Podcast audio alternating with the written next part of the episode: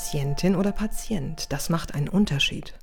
Medizinjournalistin Dr. Carola Göring erklärt geschlechtersensible Aspekte der Medizin gemeinsam mit ExpertInnen hier im GenderMed-Podcast von journalmed.de.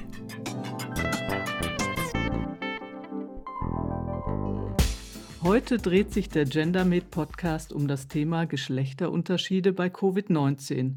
Aber nicht nur darum, denn die Expertin, mit der ich heute spreche, hat den einzigen Lehrstuhl für geschlechterspezifische Medizin in Deutschland. Hallo, Frau Professor Oertelt-Prigione. Hallo. Ich darf Sie noch kurz vorstellen. Professor Dr. Sabine Oertelt-Prigione ist Fachärztin für Innere Medizin und Master of Science im Bereich Public Health. Ihr Schwerpunkt ist die geschlechtersensible Medizin. Und in diesem Fach hat sie 2 Lehrstühle. Genauer gesagt hat sie an 2 Universitäten jeweils einen halben Lehrstuhl. Seit 2017 lehrt sie Gender in Primary and Transmural Care an der Radboud University in Nijmegen in den Niederlanden. Und seit April 2021 hat sie eine W3-Professur für geschlechtersensible Medizin an der Universität Bielefeld. Zu ihrer spannenden Vita hänge ich einen Link in die Shownotes. Und jetzt frage ich, habe ich was Wichtiges zu Ihrer Person vergessen? Nein, es ist vollkommen in Ordnung. Ich könnte noch viel mehr erzählen, aber ich denke, das reicht schon mal als Einleitung, um sich ein bisschen ein Bild zu machen. Gehen wir gleich rein ins Thema Covid-19. Wir sind schon im Herbst und die Warnungen vor Pi, einer neuen gefährlichen Covid-Variante, kursieren. Wie schätzen Sie die Lage ein? Was heißt das für die Hausarztpraxen? Und hier interessiert mich vor allem Ihr Blick als Expertin für geschlechtersensible Medizin und natürlich auch als Expertin für Public Health. Wie sieht die Situation aus? Ich denke, wir sehen, die Zahlen steigen. Was natürlich insgesamt positiver zu verzeichnen ist, dass wir durchaus weniger schwerwiegende Erkrankungen haben, durchaus weniger Hospitalisierungen. Natürlich müssen wir das auch sagen, vor einem Gesundheitssystem, was durch die letzten 2 Jahre durchaus doch stark beansprucht worden ist, in dem die Ressourcen heute auch nicht mehr genau das sind, was sie vor 2 Jahren waren. Aber es sind einfach schier hohe Zahlen, die durchaus zu signifikanten Erkrankungen führen können und durchaus potenziell auch langfristige Konsequenzen haben können. Das ist natürlich immer ein bisschen schwer, mit jeder neuen Variante einzuschätzen, was verschiebt sich jetzt genau. Ist die Variante infektiöser, aber vielleicht der Verlauf doch etwas milder? Ist das Risiko für Langzeitfolgen vielleicht etwas verändertes? Das ist alles ein bisschen schwierig einzuschätzen. Insgesamt können wir davon ausgehen, dass wir durchaus eine relevante Welle haben, die vor allem, was Krankheitsausfälle angeht, sicherlich zu merken sein wird. Wir hoffen weiterhin, dass eben diese steigende Infektiosität sich mit einer etwas milderen Version des Virus verbindet. Das können wir zumindest hoffen, das ist nicht garantiert.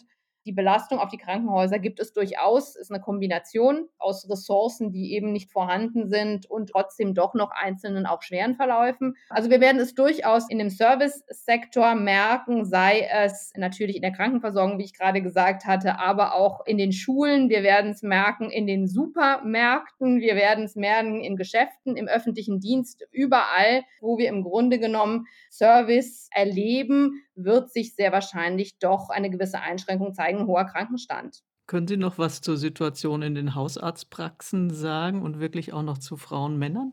Also ich würde damit rechnen, dass es natürlich auch zu mehr Belastung in den Hausarztpraxen kommen wird. Das sehen wir jetzt schon ansteigend. Einerseits aufgrund zum Teil auch ein bisschen aufgeschobener Leistungen, die jetzt zum Teil wieder angefragt werden. Wir haben eine Grippesaison, die bald beginnen wird. Wir haben auch zum Teil Kolleginnen und Kollegen, die vielleicht sich selbst im Krankenstand befinden. Es wird durchaus nicht einfach werden. Was Geschlechterunterschiede angeht, ich erwarte jetzt bei diesen neuen Varianten, das sind natürlich immer Überraschungen, dass wir vorher nicht wissen können, jetzt keine dramatischen Unterschiede, was Infektionszahlen angeht. Was wir weiterhin sehen werden, sind Gender-Aspekte, die mit der Covid-19-Pandemie auch verbunden sind, von unterschiedlicher Belastung, die in den Familien vor allem auch unterschiedlich aufgeteilt wird, dementsprechend vor allem für diejenigen, die auch Care-Aufgaben übernehmen, was immer noch häufiger Frauen sind. Eine Mehrbelastung, die natürlich auch ausgereizt wird, wenn, wie gesagt, die Serviceleistungen fehlen, wenn die Kita schließt. Also ich meine, all das, was wir durch die Pandemie gesehen haben, werden wir durchaus weiterhin haben. Und das bedeutet auch ganz klar, dass wir durchaus nicht all die Konsequenzen auch aus der Pandemie ziehen, die wir daraus ziehen könnten, weil das System ist aus vielen Perspektiven sehr stark ausgereizt. Ja, aber da gehen wir später nochmal ins Detail. Das waren ja schon viele interessante Aspekte, die Sie jetzt angesprochen haben. Jetzt möchte ich nochmal wirklich kurz auf das Allgemeinere in der Gendermedizin zurückkommen, auch um unsere Hörerinnen und Hörern hier noch eine kurze Auffrischung zu geben. Denn in der Gendermedizin unterscheidet man ja das biologische und das soziale Geschlecht. Wie definieren Sie das? Ich rede bewusst auch nicht von Gendermedizin. Wir reden von geschlechtersensibler Medizin, weil wir uns eben doch in der Medizin verorten und dementsprechend mit Geschlecht sowohl biologisch als sozial zu tun haben. Das heißt, wir befassen uns sowohl mit Sex als auch mit Gender. Dementsprechend nutze ich selber die Definition Gendermedizin eigentlich auch nicht genau. Die ist zwar sehr medientauglich, aber ich glaube, sie kommt ein bisschen zu kurz mit dem, was wir in der Medizin machen, was durchaus auch stark auf biologisches Geschlecht ausgerichtet ist. Also das heißt, die Forschung in der Medizin befasst sich mit dem Einfluss von biologischem Geschlecht, sei es genetische Unterschiede, sei es Hormone, sei es Physiologie und inwiefern das einen Einfluss auf Gesundheit und Krankheit haben kann. Gibt es Unterschiede? Gibt es potenziell keine Unterschiede? Und was bedeutet das dann für Therapie, für Diagnostik und so weiter? Und der zweite Aspekt, mit dem wir uns befassen, sind Gender-Aspekte, und zwar inwiefern spielen Identitätskategorien, Rollenbilder, Stereotypen, Verhältnisse, Machtverhältnisse auch, inwiefern spielt all das eine Rolle im Gesundheitssystem für die PatientInnen und auch für die im Gesundheitssystem tätigen Personen. Wenn wir eben das Geschlecht aufdröseln in biologisches und soziales Geschlecht und beim biologischen erstmal bleiben, auch wenn Sie gesagt haben, es wird zu häufig betont in der Medizin. Wenn wir bei dem biologischen Geschlecht jetzt erstmal bleiben, können Sie da konkretere Beispiele nennen, zum Beispiel das Immunsystem. Was gibt es da für Unterschiede zwischen Männern und Frauen? Das wäre ja auch für unser Thema Covid wichtig. Wir können es, wie bereits gesagt, an diesen verschiedenen Aspekten festmachen. Einerseits an der Genetik, andererseits an Hormonen und durchaus auch an physiologischen Prozessen. Ganz banal, das X-Chromosom, von dem die meisten Frauen 2 haben, die meisten Männer nur 1, hat eine ganz große Anzahl von Genen. Und viele dieser Gene sind für das Immunsystem zuständig oder für die Funktionalität des Immunsystems zuständig. Die Tatsache, 2 X-Chromosome zu haben, ist auf der einen Seite eine Ressource, auf der anderen Seite auch ein Risiko. Das kann auf der einen Seite bedeuten, dass, wenn gerade auf einem dieser 2 X-Chromosome vielleicht ein Gen nicht so gut funktioniert, was mit dem Immunsystem verbunden ist, wir durchaus eine zweite Option haben, davon ausgehend, dass sie auch aktiv ist. Auf der anderen Seite ist es auch so, dass wir mittlerweile wissen, dass von diesen 2 X-Chromosomen 1 ja eigentlich inaktiv sein soll, das aber nicht vollständig inaktiviert ist. Das heißt, es gibt fast eine, in Anführungszeichen, Überaktivität ein bisschen dieses X-Chromosoms, was eben wiederum auch ein Risiko darstellen kann, jetzt zum Beispiel Stichwort Autoimmunerkrankungen, die durchaus bei Frauen häufiger vorkommen und häufiger diagnostiziert werden als bei Männern. Also das ist die Genetik. Dann haben wir die Rolle der Hormone. Wir wissen, dass Östrogen und Testosteron unterschiedliche Effekte auf Immunzellen haben können. Sie auf der einen Seite eher aktivieren, auf der anderen Seite eher dämpfen. Wir wissen auch, dass im Laufe zum Beispiel des Menstruationszykluses, je nachdem, ob Östrogene aktiver sind, beziehungsweise Progesteron gerade höher ist in der Konzentration, sich die T-Zellen zum Beispiel unterschiedlich verhalten, also durchaus eine unterschiedliche Immunantwort entstehen kann, mehr Antikörperproduktion beziehungsweise mehr Zellaktivität. Also da gibt es viele Aspekte, die auf biologische Unterschiede zurückzuführen sein können. Sie haben die Epigenetik jetzt auch noch gar nicht erwähnt. Ist das vielleicht auch noch interessant, auch weil sich die Lebenswelten von Männern und Frauen ja doch unterscheiden? Ja, es ist durchaus ein Thema. Ich denke, da gibt es doch noch sehr viel zu erforschen. Unter anderem auch, inwiefern ist es eine transgenerationale Epigenetik, die relevant ist, also sozusagen das, was im Mutterleib erlebt wird, beziehungsweise was ich auch vielleicht mit meinen Eizellen an Kinder weitergeben kann. Beziehungsweise das, was sich im Laufe des Lebens natürlich auch verändert. In jeder neuen Zelle werden ja gewisse Gene aktiviert und gewisse inaktiviert. Und diese Muster können sich potenziell unterscheiden. Allerdings sind wir hier noch sehr stark am Anfang. Was hier vielleicht ganz interessant ist, sind die neuen Ansätze der Reprogrammierung, in der ja Zellen, zum Beispiel Hautzellen, gebraucht werden und dann so reprogrammiert werden, dass sie eben über Stammzellen in andere Zellen reprogrammiert werden kann. Also ich kann aus einer Hautzelle zum Beispiel eine Nervenzelle machen. Und in diesem Prozess, durch diese Veränderungen, wird die Epigenetik verändert. Also es werden Gene reaktiviert und dann wieder inaktiviert. Und da hat sich durchaus auch schon gezeigt, dass das auch bei dem X-Chromosom eine Rolle spielen kann und dass die Inaktivierung nach diesem Reprogrammierungsprozess, der ja gewissermaßen ein Modell hierfür sein kann, etwas anders aussieht, als es vorher aussah. Den Impact, den das allerdings auf Krankheitsentwicklung haben wird, da müssen wir noch sehr viel erforschen. Also wenn ich Sie richtig verstehe, ich finde es sehr interessant, diese Umprogrammierung, was möglich ist. Aber das ist ja noch rein experimentell und noch gar nicht anwendbar.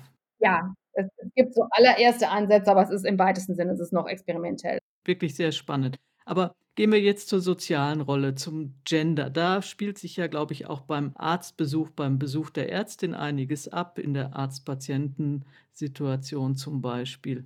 Wie könnte das in der Praxis aussehen? Haben Sie da Beispiele? Und die zweite Frage ist auch, wie sieht das in klinischen Studien aus? Wie wird das gemessen? Wir haben natürlich folgendes Problem, dass Gender eigentlich ein Konzept ist, das in den Sozialwissenschaften definiert worden ist, mit einer Methodik, die durchaus anders ist als das, was wir normalerweise in der Medizin gebrauchen. Also wenn man an medizinische Studien denkt, das meiste ist doch eher quantitativ. Wenn jetzt aber, sagen wir mal so, Gender ein Konzept ist, was vor allem durch qualitative Forschung untersucht worden ist, das in die Medizin zu übertragen und zu übersetzen, ist durchaus eine Herausforderung. Weil die Frage ist, wie können wir das überhaupt in der Medizin messen? Nun, die Möglichkeiten, die wir haben, ist das Konzept Gender eigentlich in mehrere Ebenen zu unterteilen und diese dann getrennt zu untersuchen. Aber prinzipiell ist der Ansatz, Gender in verschiedene Ebenen zu unterteilen, wie ich vorhin schon genannt hatte. Einerseits Genderidentität, bin ich eine Frau, ein Mann, eine nicht-binäre Person, eine Agender-Person, identifiziere ich mich überhaupt nicht mit Männlichkeit und Weiblichkeit. Das ist Identität. Das zweite ist Genderrollen bzw. Gendernormen. Was erwartet die Gesellschaft von mir eigentlich? Was sind Männlichkeitsnormen, was sind Weiblichkeitsnormen in Deutschland im Jahr 2022? Wenn ich das jetzt irgendwo anders in der Welt fragen würde, wäre das vielleicht ganz anders. Dann der dritte Schritt sind tatsächlich die Verhältnisse. Was passiert eigentlich, wenn meine Identität auf die Erwartung von außen trifft und welchen Effekt hat das zum Beispiel in der Kommunikation?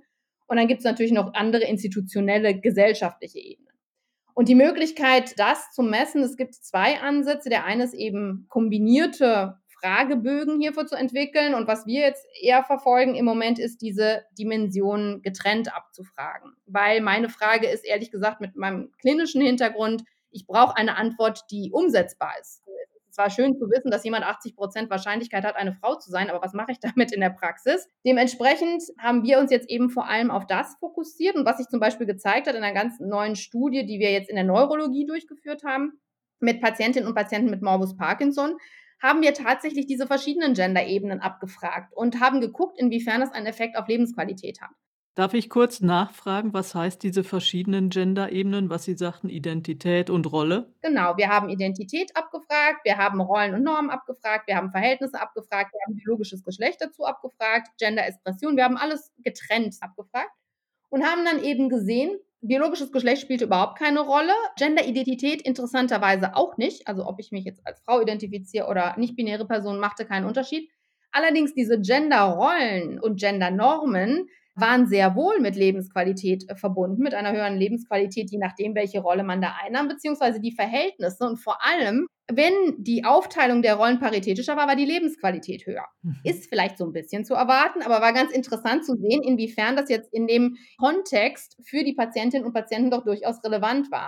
Tatsächlich. Das finde ich jetzt interessant, weil ich kenne aus Herz-Kreislauf-Studien diese Ergebnisse, dass die Männer eigentlich eine gute Lebensqualität haben, wenn sie chronisch herzkrank sind, weil sie gut von den Frauen betreut werden, während für die Frauen das nicht zutrifft. Ich denke, das ist durchaus zum Teil auch etwas stereotypisch. Wir haben versucht, uns so weit wie möglich auch hiervon frei zu machen und diese doch zum Teil auch etwas stereotypische Darstellung der Frau, die sich einfach nur kümmert und der Mann macht gar nichts. Ja, das mag natürlich in gewissen Partnerschaften stimmen, das mag auch in einer gewissen Generation mehr verbreitet sein, aber wir versuchen das wirklich so ein bisschen rauszunehmen und uns so objektiv wie möglich zu nähern. Und da zeigte sich tatsächlich eben diese Aspekte. Es zeigte sich auch, dass zum Beispiel mehr oder minder gleich verteilte Einkommenssituation auch eine Rolle spielt. Aber was das zeigt ist, man kann Gender auch messen mit Methoden, die in der Medizin angemessen sind. Das war die quantitative Studie. Wir haben dann eine qualitative Studie danach gemacht. In der qualitativen Studie haben wir die Patientinnen und Patienten dann auch gefragt, inwiefern sie denken, dass Geschlecht erstens mal ihre Situation beeinflusst, und haben sie dann auch gefragt, ob sie denken, dass das Besprechen von verändernden Geschlechterrollen zum Beispiel aufgrund einer chronischen Erkrankung, ob das hilfreich sein könnte. Weil ganz häufig ist es ja so, ich kann meine Rolle nicht mehr erfüllen, dementsprechend ändert sich diese Rolle und das ist dann belastend. Und was kann ich machen, um dem entgegenzuwirken? Und das kam sehr gut an bei den Patientinnen und Patienten, die auch gesagt haben, wenn das jemand mit mir besprochen hätte, hätte ich das sehr hilfreich gefunden. Ich hätte vorher vielleicht mich schon darauf vorbereiten können, dass ich viele Sachen nicht mehr machen kann, hätte vielleicht nach Alternativen schon vorher suchen können. Also das wäre durchaus interessant. Und da kann nämlich diese Diskussion zu Geschlechterrollen und Verteilung, sehe ich mich einfach nur als derjenige, der arbeitet und Haushalt ist nicht für mich, beziehungsweise ist es andersrum, oder wie kann ich mich da alternativ auch positionieren? Wir haben Leute, die gesagt haben, ich habe plötzlich in der Patientinnenvereinigung mich ganz arg engagiert und kriege da ganz viel positives Feedback. Ich kann zwar den Job von vorher nicht mehr machen, habe mir aber eine alternative Rolle gesucht. Und solche Gespräche sind, um jetzt nochmal zur ersten Frage zurückzukommen, durchaus auch für die Praxis, jetzt in der hausärztlichen Praxis natürlich etwas abgespeckt, aber durchaus Möglichkeiten, um ins Gespräch zu kommen und hier eben tatsächlich Geschlechterrollen zu nutzen, um bei einer chronischen Erkrankung die Lebensqualität zumindest anzusprechen und potenziell vielleicht auch zu verbessern. Was könnten da konkrete Fragen sein, die eine Ärztin oder ein Arzt der Patientin stellt? Was wir hier ganz konkret auch gefragt hatten, waren erstens, denken Sie, dass Geschlecht einen Einfluss auf Ihre Erkrankung hat? Und da kommen manchmal ganz interessante Ideen, manchmal Theorien, aber manchmal auch wirklich anwendungsbezogene Antworten. Ich denke, das ist durchaus etwas, was man fragen kann. Und dann ganz konkret auch zu sagen, sehen Sie, Sie haben jetzt eine chronische Erkrankung. In unserem Fall war das jetzt Morbus Parkinson, aber zum Beispiel eine onkologische Erkrankung, Herz-Kreislauf-Beschwerden. Ich meine, alles, was wir als Volkskrankheiten haben, die chronisch progressiv weitergehen. Und zu sagen, was macht denn Ihre eigene Identität, Ihre Rolle im Moment aus? Was ist für Sie wichtig im Leben? Woran erkennen Sie sich? Wo identifizieren Sie sich damit? Wenn das sich jetzt verändern sollte, wo sehen wir da Alternativen? Und dann ist das eine Möglichkeit, um Geschlecht hier reinzubringen, weil ganz häufig das natürlich stereotypisch auch noch verteilt ist. Besonders in der älteren Generation sehen wir das noch etwas mehr. Und auch zum Beispiel, was Sie erwähnt hatten, die doch etwas erwartete Rolle von Frauen, die sich dann um die Familie kümmern und sorgen. Wenn man das erwähnen kann und sagen kann, ja, sehen Sie das als Ihre Rolle? Inwiefern können wir damit umgehen, dass sich das jetzt verändern wird, dass sie nicht mehr all das leisten können? Wie können wir sie dabei unterstützen? Wo könnten wir Alternativen finden? Wie können sie sich Hilfe suchen? Lauter solche Themen kann man eben auch über die ganze Diskussion zu Geschlechterrollen angehen. Und ich würde mal sagen, das wird normalerweise auch ziemlich gut angenommen. Und was würden Sie sagen, reicht dazu wirklich eine kurze Frage, ein kurzer Impuls, 2-3 Minuten aus? Sie wissen ja selber, die Zeit ist ja immer begrenzt. Durchaus, deswegen meinte ich in sehr abgespeckter Version vorhin. Ich denke, es ist, ja, ich würde mal so schön sagen, ein Conversation Starter. So ein Gespräch in seiner Ausführlichkeit kann man nicht im Alltag in der Praxis in den 8 bis 10 Minuten führen. Es ist ein Moment, um so etwas zu starten. Und dann muss man durchaus gucken, kann das in der hausärztlichen Praxis geführt werden, eventuell in einem anderen Moment, dass man dafür spezifisch dann nochmal Zeit sucht. Hat man in der Praxis eventuell auch Unterstützung? Das ist etwas, was sich teilt zwischen ärztlichen Fähigkeiten und auch Fähigkeiten, die durchaus von anderen Personen in der Praxis auch übernommen werden kann. Arbeitet man vielleicht auch mit PsychologInnen zusammen? Ich denke, das ist durchaus etwas, was auch in die Richtung von Netzwerkversorgung geht. Um wieder auch auf das Beispiel von Parkinson zurückzukommen, die Versorgung von Menschen mit Morbus Parkinson ist ein Team. Da ist alle von Logopäden über PhysiotherapeutInnen, natürlich der Neurologe oder die Neurologin und so weiter. Ja. Das wird durchaus, denke ich, für die Versorgung der Zukunft bei vielen Erkrankungen ein Thema sein. Und dann kann man auch gucken, wer ist am besten dafür geeignet, um vielleicht ein ausführliches Gespräch dazu zu führen. Aber das kann durchaus durch einen ersten Impuls beim Hausarzt oder der Hausärztin gestartet werden. Und es gibt ja hier auch immer noch das Wort der Hausarzt, die Hausärztin als Lotse in unserem deutschen Gesundheitssystem. Das ist ja wirklich auch eine wichtige Rolle der Hausärztin. Genau. Das ist sehr interessant. Die vielen Unterschiede jetzt, Geschlechterunterschiede, biologisch und Gender, die Sie jetzt aufgezählt haben, die werden ja aber auch noch gar nicht überall gelehrt und auch nicht gleich gelehrt. Das ist ja auch eins Ihrer Ziele in Bielefeld, da ein Curriculum zu erarbeiten. Können Sie dazu was sagen? Ja, wir möchten ziemlich viel in der Pflichtlehre implementieren und darüber hinaus natürlich dann auch noch andere Wahlangebote. Aber das Ziel ist es wirklich, im Rahmen des Curriculums als Querschnitt zu erscheinen. Einerseits macht meine AG viele Veranstaltungen und was wir darüber hinaus tun, und das ist ein Prozess, wir versuchen auch mit den Kolleginnen und Kollegen in allen Fachrichtungen ins Gespräch zu kommen, dass sie natürlich die Themen auch selber aufgreifen. Und das gilt jetzt nur für Bielefeld intern oder inwieweit lässt sich das auf andere Universitäten übertragen? Das gilt jetzt erstmal für Bielefeld intern, weil wir natürlich das Curriculum hier aufbauen, aber wir haben bereits vor einigen Monaten uns schon mit den Kolleginnen in NRW hier kurz geschlossen. Es geht wirklich darum, mit anderen zusammenzuarbeiten, die Kompetenzen zu bündeln und eben auch zu gucken, wie können wir dann auch Informationen und Lehrmaterialien austauschen.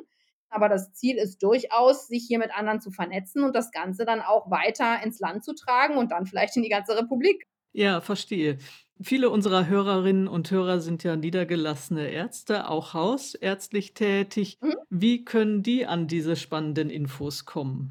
Es gibt durchaus mehrere Ärztinnenkammern, die sich jetzt dafür interessieren und auch Fortbildungen anbieten wollen, beziehungsweise diese auch schon planen. Ich denke, das Angebot dehnt sich im Moment doch um einiges aus und ich denke, das ist eigentlich auch der beste Weg, um kompakt natürlich Informationen auch zu dem Thema sich aneignen zu können. Also würden Sie sagen, im Zweifelsfall sollten die KollegInnen aus der Niederlassung bei ihrer Kammer mal nachfragen? Ja, durchaus. Die Kammern kommen ja da nicht selber drauf. Dementsprechend denke ich, dass Nachfragen sicherlich sehr hilfreich ist, aber durchaus auch auf offene Ohren stößt. Ja, um jetzt unser angekündigtes Thema Covid-19 nicht ganz aus den Augen zu verlieren. Sie haben im letzten Jahr, glaube ich, eine Analyse in der Fachzeitschrift Nature Communications veröffentlicht. Und da haben Sie alle Covid-19-Studien, die in dem Zeitraum Januar 2020 bis 2021 in Clinical Trials registriert wurden. Ja. Die haben Sie analysiert auf die Berücksichtigung von Geschlecht und Gender beim Einschluss und bei der Auswertung. Mhm. Und da haben Sie ganz interessante Zahlen generiert. Würden Sie das beim schnellen Frage- und Antwortspiel mit mir kurz auflisten? Natürlich, sehr gerne. Wie viele Studien gingen in Ihre Analyse ein? Über 4.400 plus. Wow. Und in wie vielen Studien davon wurde das Geschlecht als Einschlusskriterium berücksichtigt? 18%. Und in wie vielen Studien wurde das Geschlecht vor Studienbeginn als Auswertungsparameter festgelegt? Das waren 4%, also eine alle 20 Studien. Eine alle 20. Und wie viele Studien von diesen geprüften waren Interventionsstudien, also die Therapiemöglichkeiten verglichen haben? Wir hatten 1300, ein bisschen mehr, die tatsächlich Drug Trials waren, also pharmakologische Trials. Dann nochmal getrennt haben wir uns die Impf-Trials angeguckt. Das waren nochmal 464. Und dann kamen dazu auch noch die Devices, aber reine pharmakologische Studien 1336. Und in wie vielen von diesen Studien erfolgte eine Auswertung nach Geschlechtern? Erstmal das Positive. 37% hatten tatsächlich bei der Rekrutierung Geschlecht nochmal besonders berücksichtigt. Das ist mehr als der Durchschnitt. Aber nur 1,3% haben dann tatsächlich vorgehabt, in der Analyse das zu berücksichtigen. Also das ist unter dem Durchschnitt nochmal. Ui, ja. Okay, jetzt haben wir wild mit Zahlen um uns geworfen. Und jetzt geht es ja auch darum, die etwas einzuordnen. Was sind Ihre Schlussfolgerungen aus den Ergebnissen? Wie würden Sie das einordnen und vielleicht auch generalisieren? Wir wissen ja seit Jahren, dass es durchaus eine suboptimale Repräsentation oder Berücksichtigung von Geschlecht gibt bei klinischen Studien. Sehr häufig wird einfach nur erwähnt, dass Frauen nicht eingeschlossen werden in Studien. Das stimmt heutzutage nicht mehr. Man muss auch sagen, da hat sich viel getan. Die Einschlusszahlen sind durchaus viel besser geworden. Was wir allerdings meistens nicht berücksichtigen in dieser Diskussion ist, ob das dann in der Analyse überhaupt aufgegriffen wird. Deswegen eben auch die Fragen, die wir gerade gestellt haben. Wie sieht es mit der Rekrutierung aus und wie sieht es mit der Analyse aus?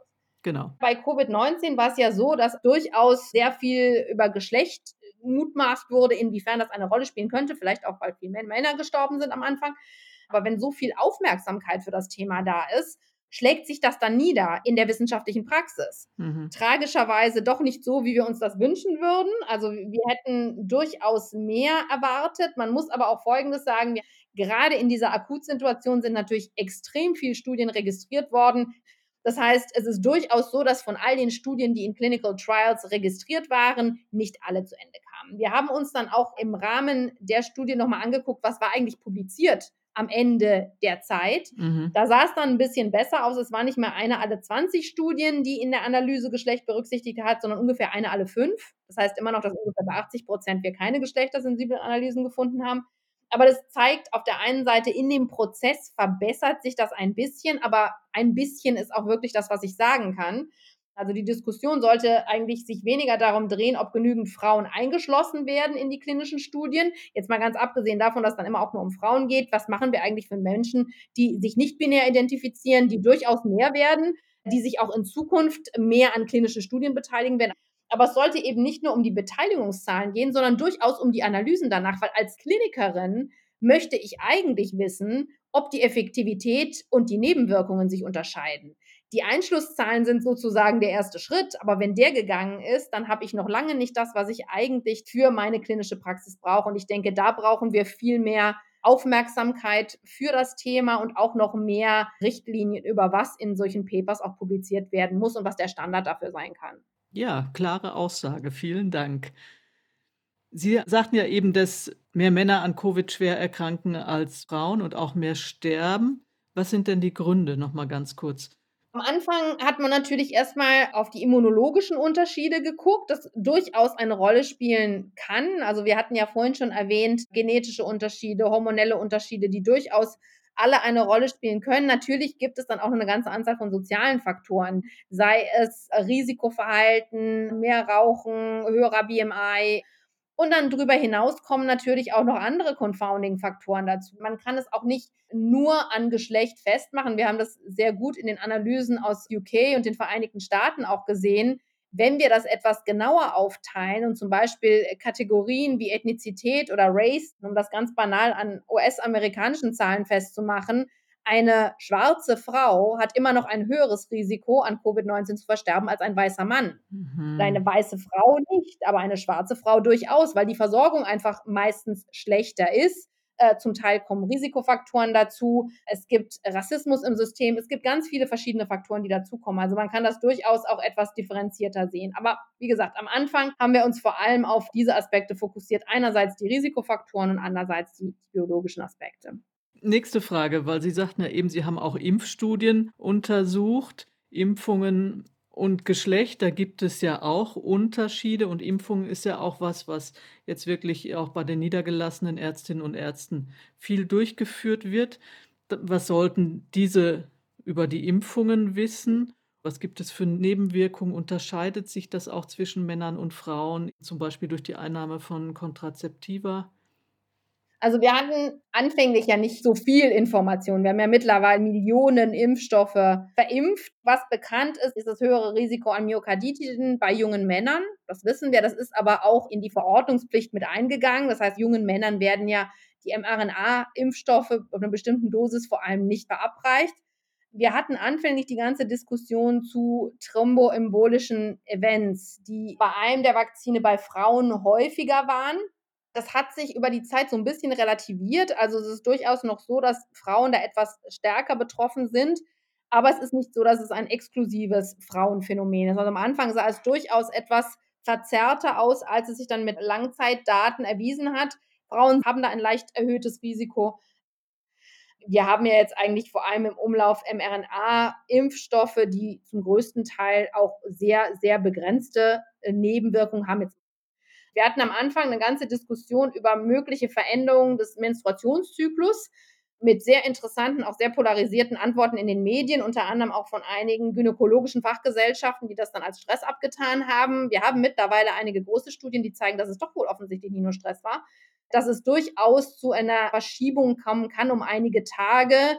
Es ist im Rahmen, sagen wir mal, der normalen Impfreaktion. Also es kommt jetzt nicht zu plötzlicher Infertilität oder monatelang bleibt dann der Zyklus aus, das nicht. Wir reden hier tatsächlich von einer Verschiebung vielleicht um 1-2 Tage, beziehungsweise eventuell einer Blutung, die etwas stärker oder minder stark ausfallen kann. Also, aber es gibt durchaus Veränderungen. Also es war nicht etwas, was sich hysterische Menstruierende ausgedacht hatten. Also ich glaube, das wäre vielleicht nochmal ein wichtiger Punkt. Und das sollten die Kolleginnen und Kollegen auch ihren Patientinnen erklären.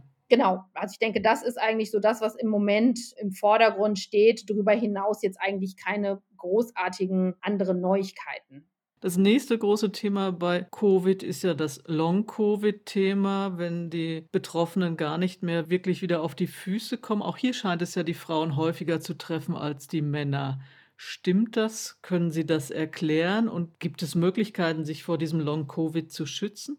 Wir haben ein paar Erklärungswege, die sich langsam so ein bisschen rauskristallisieren, die auch so mit den Geschlechterunterschieden, die wir vorhin beim Immunsystem ein bisschen beschrieben haben, zusammenhängen, was Schutz angeht, durchaus wenig. Das Problem ist halt, dass es zum Teil nicht nachvollziehbar ist, was jetzt der Auslöser war des Long-Covids. Es gibt ja durchaus verschiedene Ebenen auch der Langzeiteffekte. Es gibt ja sozusagen einfach einen schweren Infekt, der Nachwirkungen mit sich bringt, die meistens auch durch Reha ziemlich gut zu beheben sind. Das sind innerhalb von 3 bis 6 Monaten. Und dann haben wir aber tatsächlich auch die, in Anführungszeichen, wirklichen Long-Covid-Fälle, die sich durchaus über die 6 Monate hinaus bewegen, die ja zum Teil auch mit milden Ersterkrankungen zusammenhängen. Und da sehen wir dann eben nicht einen Zusammenhang zwischen einer starken Ersterkrankung, die zu einer eingeschränkten Lungenfunktion führt, die sich aber dann erholt, sondern hier haben wir zum Teil diese milderen Fälle, die aber dann langfristig doch zu Müdigkeit, zu Antriebslosigkeit, zu all dem, was eigentlich chronische Infektionssymptome sind, führen kann. Was da natürlich interessant, in Anführungszeichen, jetzt nicht für die Betroffenen, sondern aus einer Forschungsperspektive ist, dass wir natürlich gewisse Analogien mit Autoimmunerkrankungen durchaus sehen. Und daher sehr wahrscheinlich auch das etwas erhöhte Risiko bei Frauen. Das ist ja ein Pattern, was wir ja auch bei Autoimmunerkrankungen sehen, dass es einen anfänglichen Trigger gibt für diese Immunaktivierung.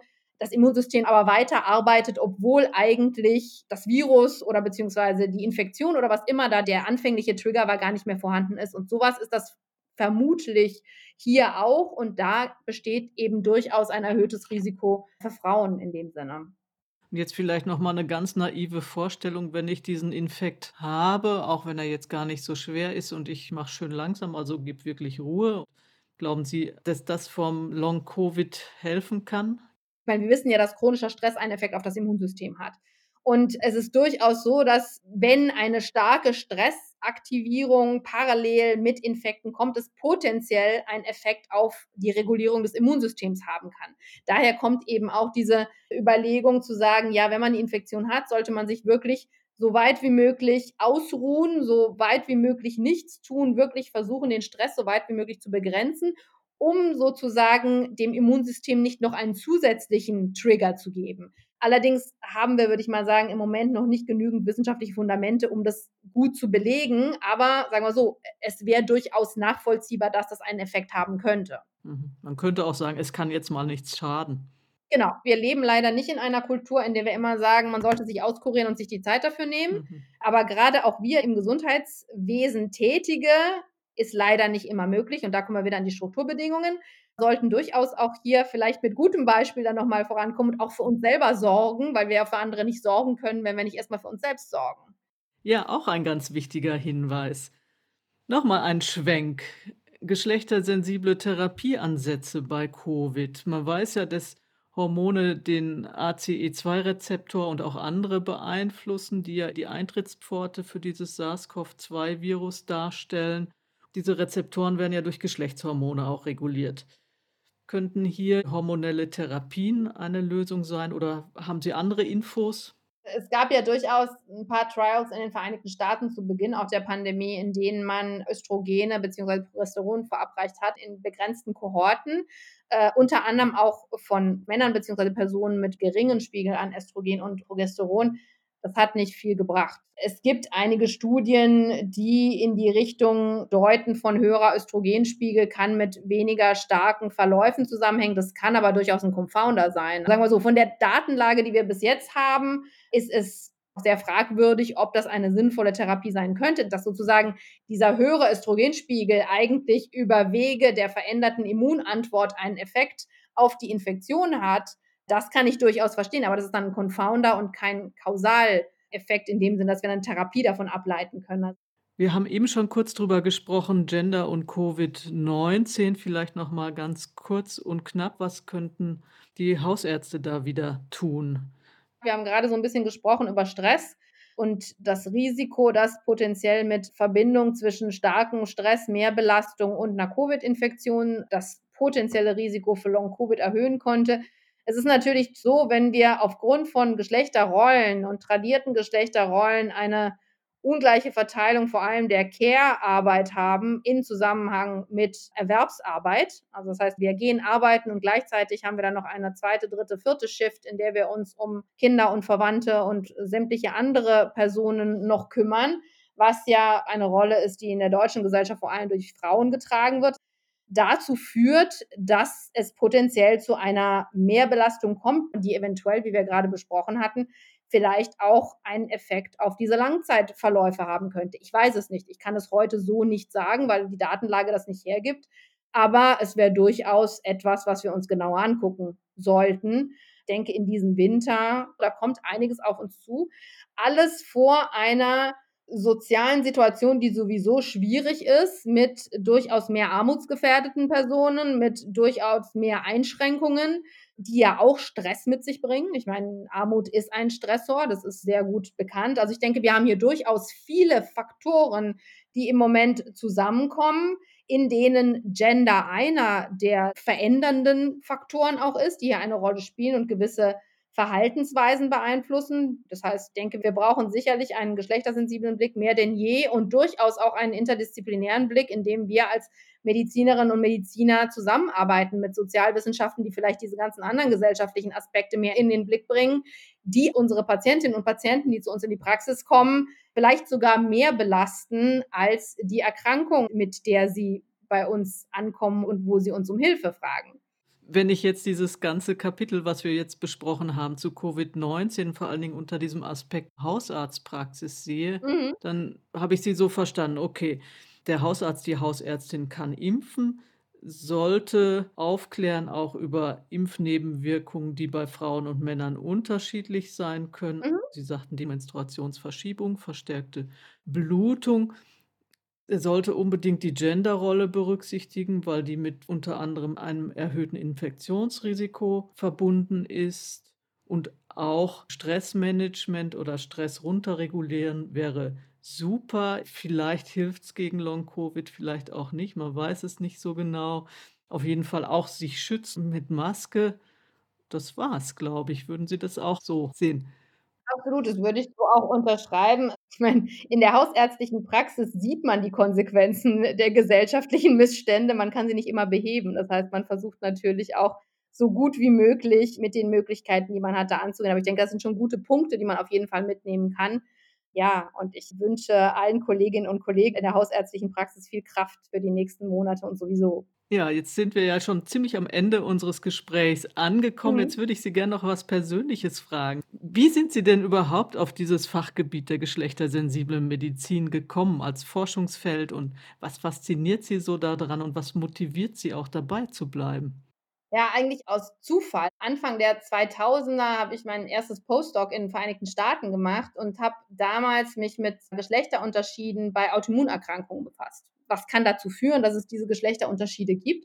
Und so bin ich überhaupt zu dem Thema gekommen, also über die Grundlagenforschung. Ich bin dann zurück, habe dann meine fachärztliche Ausbildung abgeschlossen und dachte mir dann, das finde ich ja eigentlich ganz spannend, ich möchte an dem Thema weiterarbeiten.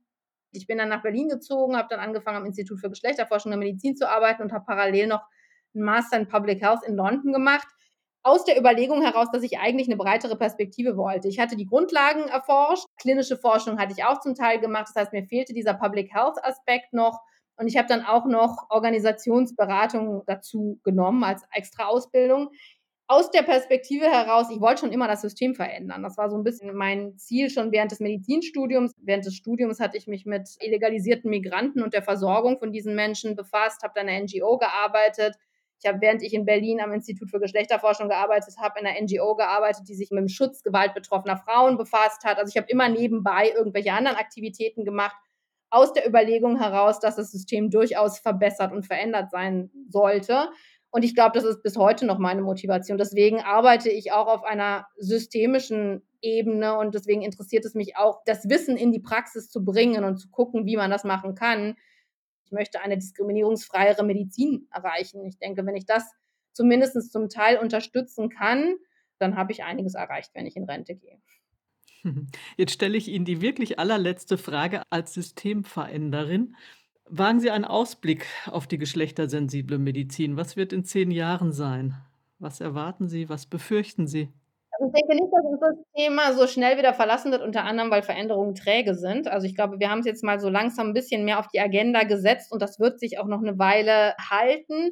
Was ich durchaus als etwas schwierig sehe im Moment, ist eine politische Instrumentalisierung des Themas, vor allem von gewissen politischen Bewegungen, die das Thema Geschlecht natürlich schon sehr lange und sehr gern als polarisierend gebrauchen. Da müssen wir auch sehr vorsichtig sein, wie wir unsere Forschung kommunizieren, dass die eben nicht instrumentalisiert wird. Wenn ich sage, dass es bei bestimmten Aspekten Geschlechterunterschiede gibt, heißt das nicht, dass ich davon ausgehe, dass Männer und Frauen kategorisch unterschiedlich sind, Frauen an den Herd gehören und Männer in den Sportwagen. Also das ist definitiv nicht das, was man daraus entnehmen sollte. Und ich glaube, da müssen wir auch bei der Kommunikation unserer Arbeit, was wir damit erreichen können, welche Benefit für Patientinnen und Patienten existiert, sehr vorsichtig sein, dass es eben nicht auch falsch und vereinfacht genutzt wird. Wir sind durchaus so weit, dass Geschlecht als komplexe Entität wahrgenommen wird. Wir wissen viel mehr über die Erforschung von Geschlecht. Wir lernen auch noch stets dazu. Wir entwickeln neue Methoden.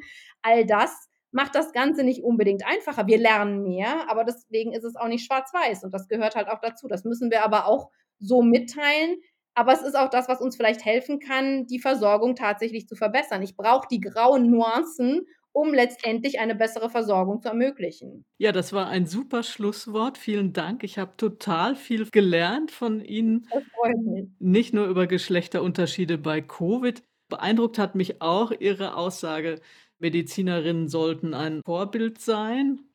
Und jetzt wirklich zum Schluss, Geschlecht ist eine komplexe Entität. Vielen Dank, dass Sie sich die Zeit genommen haben, all diese wichtigen Aspekte zur Gendermedizin, nein, zur geschlechtersensiblen Medizin, auch wenn es etwas länger ist, mit mir und unseren HörerInnen zu teilen. Alles Gute, Frau Professor Oertelt-Prigione, und auf Wiederhören. Ja, vielen Dank für die Einladung und auf Wiederhören. Vielen Dank fürs Zuhören und bis zum nächsten Mal, sagt Carola Göring.